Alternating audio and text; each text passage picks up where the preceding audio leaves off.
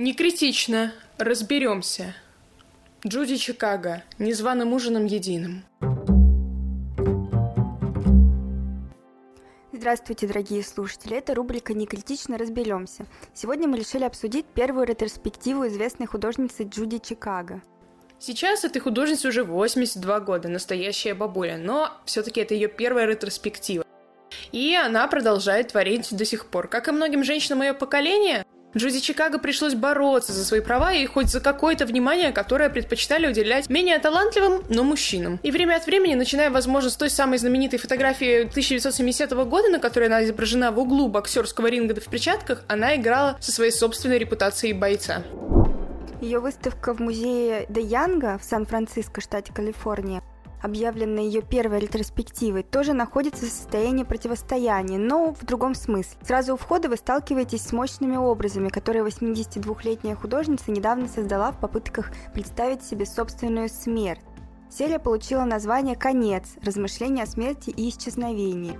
На противоположной стене нарисовано унылое изображение животных, находящихся на грани исчезновения, от морских черепах до слонов. Они сопровождаются точными описаниями того, как люди непреднамеренно или намеренно убивают их. Большинство изображений маленькие, но завораживающие, выполненные краской на черном стекле, которое обожжено в печи, которое также отражает ваше собственное изображение. Добро пожаловать на край света, вы тоже в этом участвуете.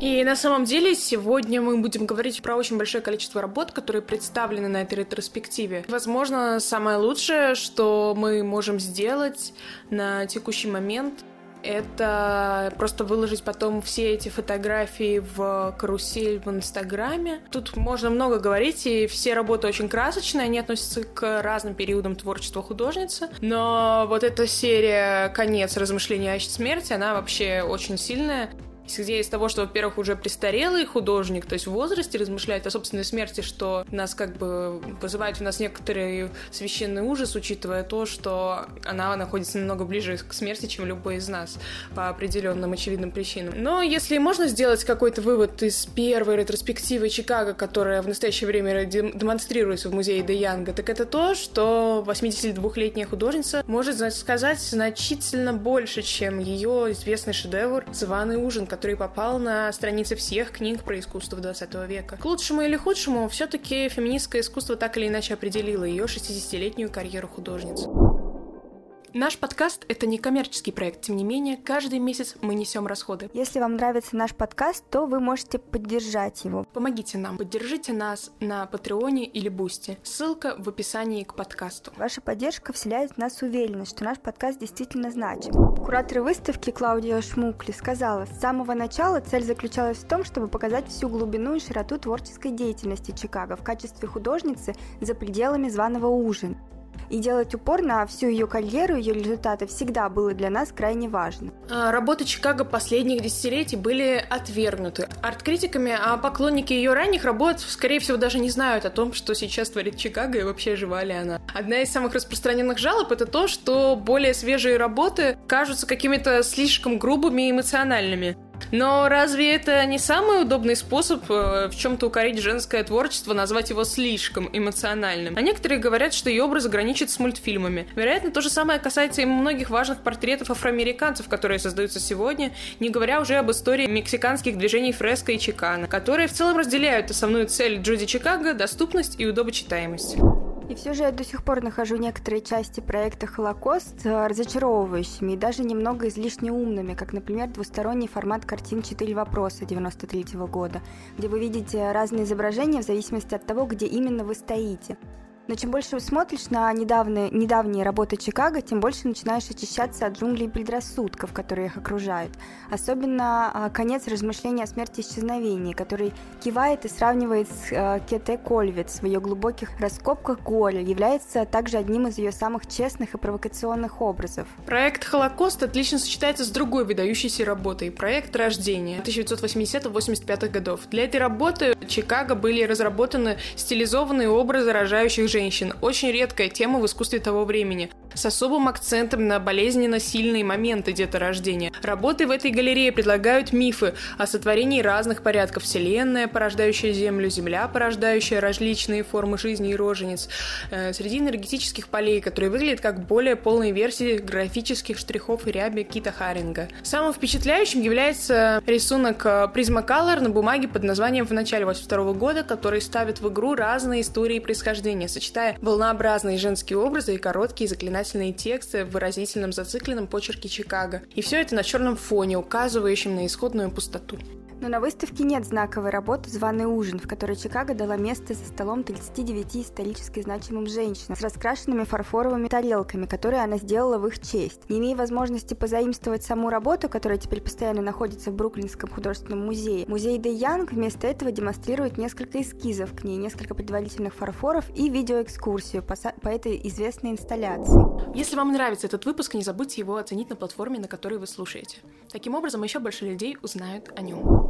В последнем выставочном зале преобладают ранние минималистичные работы Чикаго 60-70-х годов, которые выглядят просто великолепно и очень глянцево. Он включает в себя четыре примера ее раскрашенных акрилом Pasadena Lifesaver с картин 69-80-х годов, ее раскрашенную минималистичную скульптуру Радега Пикет, которая оригинальная 65-го года, но была специально воссоздана для этой выставки в 21 году. Яркие, даже кто-нибудь сказал бы, что кричащие картины на капотах автомобилях эм, того же года. Вдохновляющие Вдохновленные движением э, матча «Финиш Фетиш» в Южной Калифорнии, Чикаго посещала школу по производству таких раскрашенных кузовов и изучала методы раскраски с распылением для изготовления автомобильных капотов. Но в то время их оклеветали как слишком женственные по цвету и форме. Единственное, что мне кажется в шоу не хватает, так это беспорядочного, ориентированного на выступление феминизма 70-х годов, а творчество Чикаго, такого как заваленная тампонами ванная для менструации и веселая песня Cock and Can't Play, которая помогла могла делать, сделать Woman House самым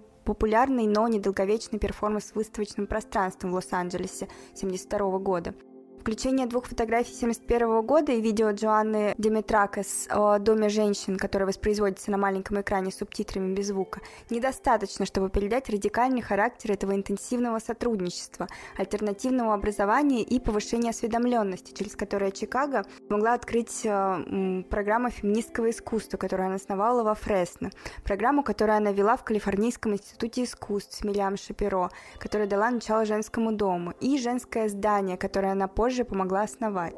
Такое упущение не совсем удивительно, потому что, пытаясь организовать доступную выставку, куратор, естественно, больше была сосредоточена на крупных, каких-то отполированных предметах искусства, чем на экспериментальном и часто эфемерном вкладе в коллективную среду. Для меня было важно подчеркнуть, насколько дальновидная и смелая Джуди всегда была в решении неудобных тем, которые сейчас находятся на переднем крае нашего нынешнего дискурса, добавила куратор выставки, указав на осуждение токсичной мужественности, в чикагском а, Power Play 82-87 годов, в котором гендер представлен как а, перформативная структура общества.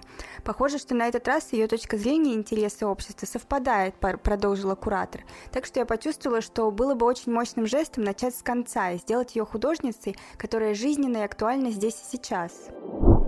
Хотя Джуди Чикаго в первую очередь известна как феминистка, ретроспектива наконец-таки раскрывает ее именно как художницу, замечательно умеющую адаптировать свое видение к широкому спектру медиумов. Естественно, заметна ее приверженность к так называемым женским ремеслам, например, работе с гобеленом или фарфором. Но также на выставке представлена промышленная роспись кузовов, что очень кажется маскулинным медиумом, и ее собственный взгляд на масляную живопись, в которой исторически преобладали мужчины. На этом наш выпуск рубрики «Разберемся» завершается. Смотрите картиночки к этому выпуску в инстаграме нашем.